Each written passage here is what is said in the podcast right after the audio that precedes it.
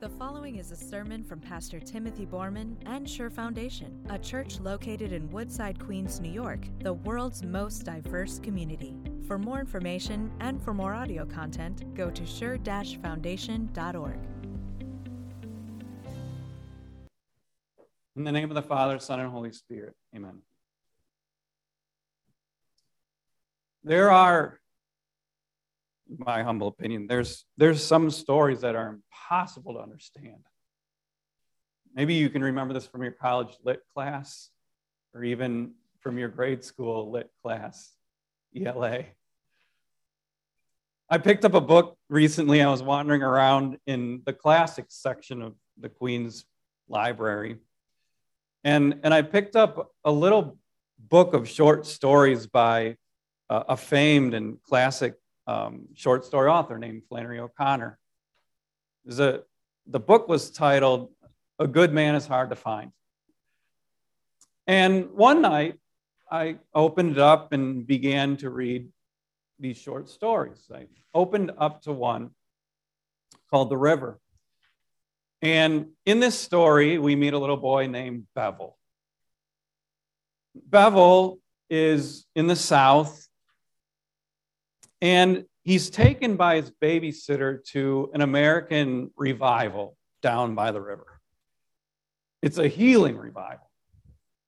And in the course of the revival, Be- Bevel is invited to, to be baptized. The preacher calls him down, dunks him under the water, and he lifts Bevel up from underneath the water and he stares Bevel in the eye and he says, Bevel, now you count.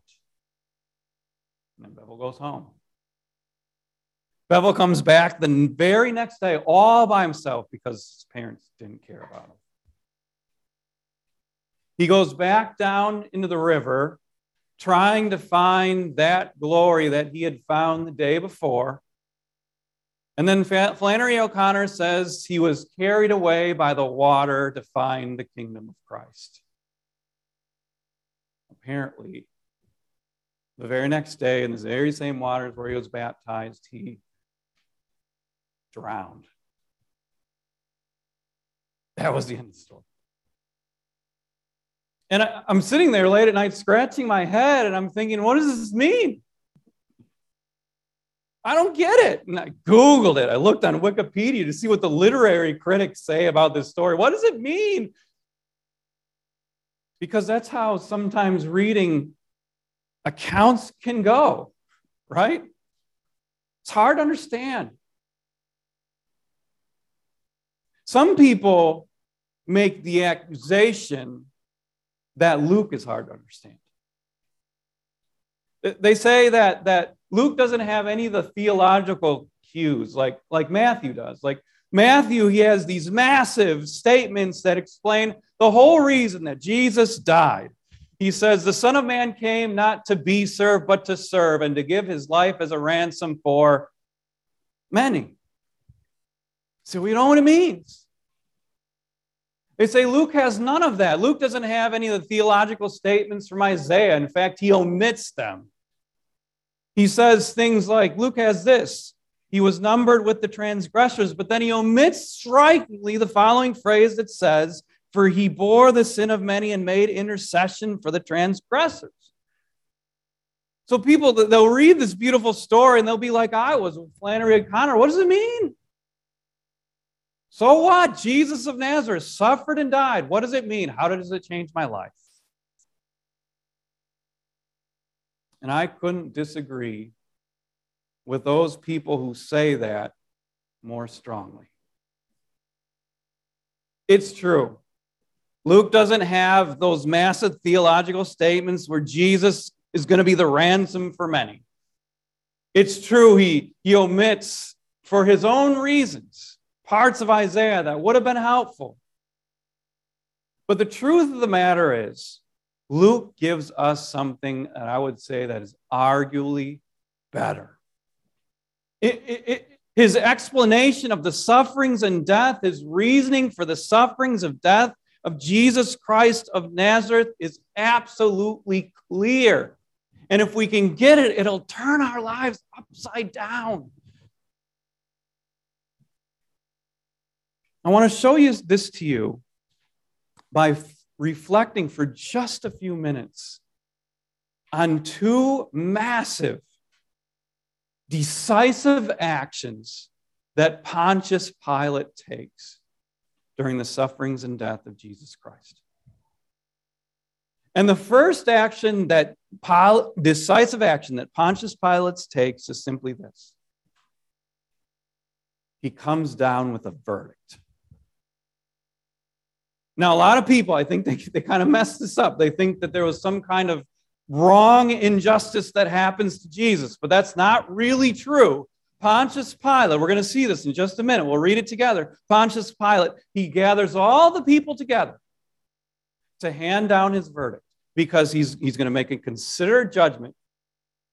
He questions Jesus, he listens to the charges, he looks at Roman law about sedition which is very interesting these days.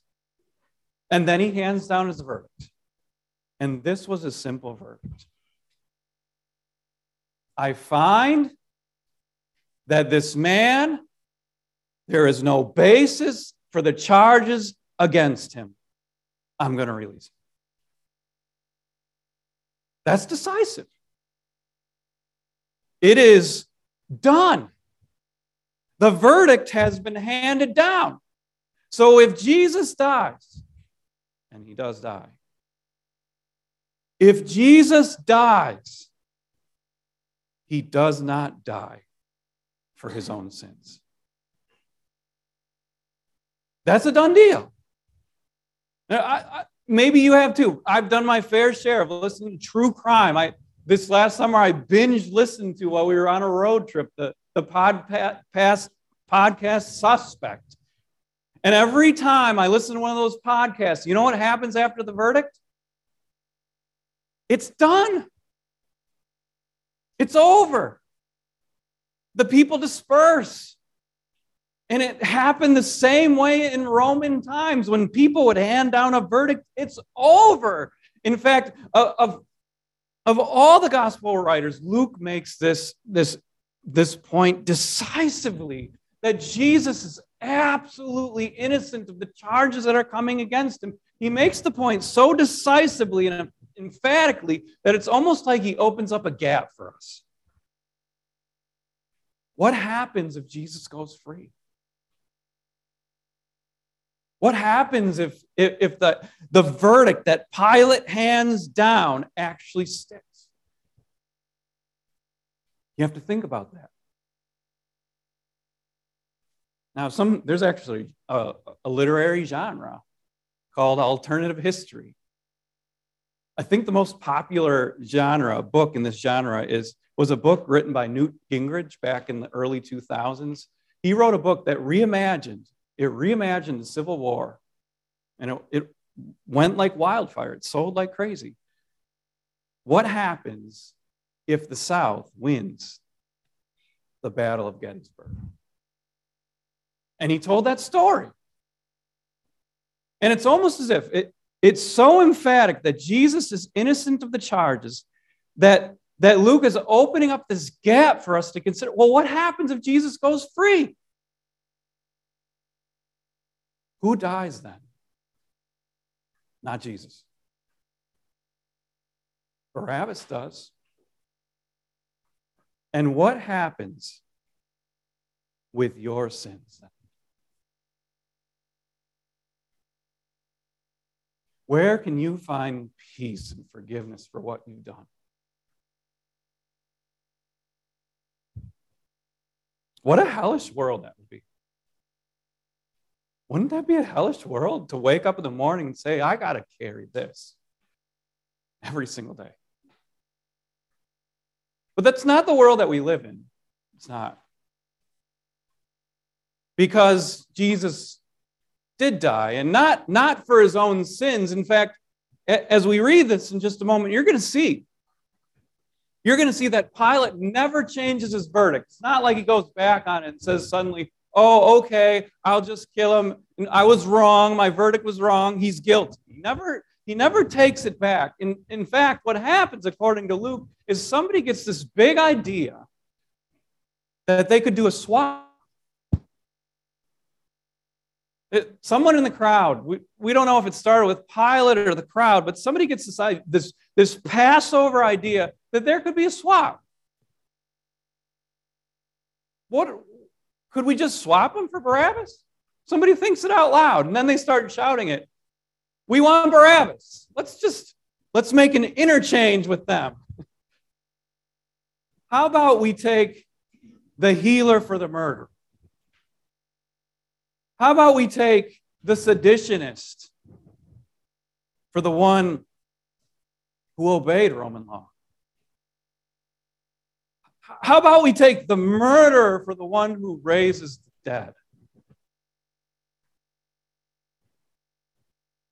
And that idea won the day. An exchange would take place. And Pilate takes his second decisive action. And he says, okay, that's what we'll do. We'll take the innocent one for the guilty one.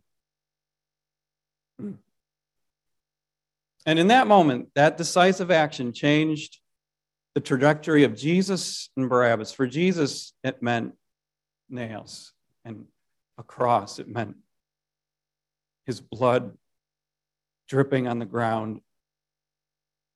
It meant suffering and death and burial. But for Barabbas, he just goes free. In every single sense of the word, he just walks out. It's over. Legally, it's over. Pardoned. Physically, he walks right out. Like spiritually, God chose Barabbas instead of Jesus. It's just this great exchange. And, and all of a sudden, Barabbas is walking out of that cell and his past is wiped out. Like what lays in front of him is potential and opportunity and new life, you could say. In exchange.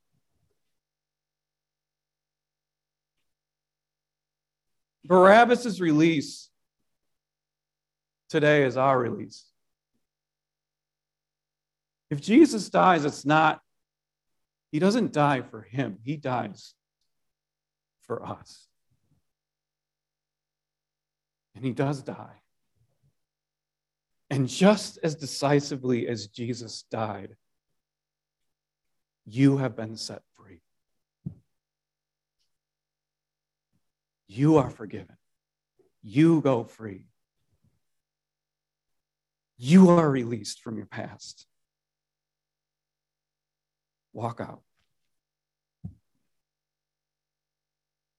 In front of you is a new life. Potential opportunity to do what you want with it. What will you do? Will you go back to the way things were? I don't know Barabbas did. What about you? You're released.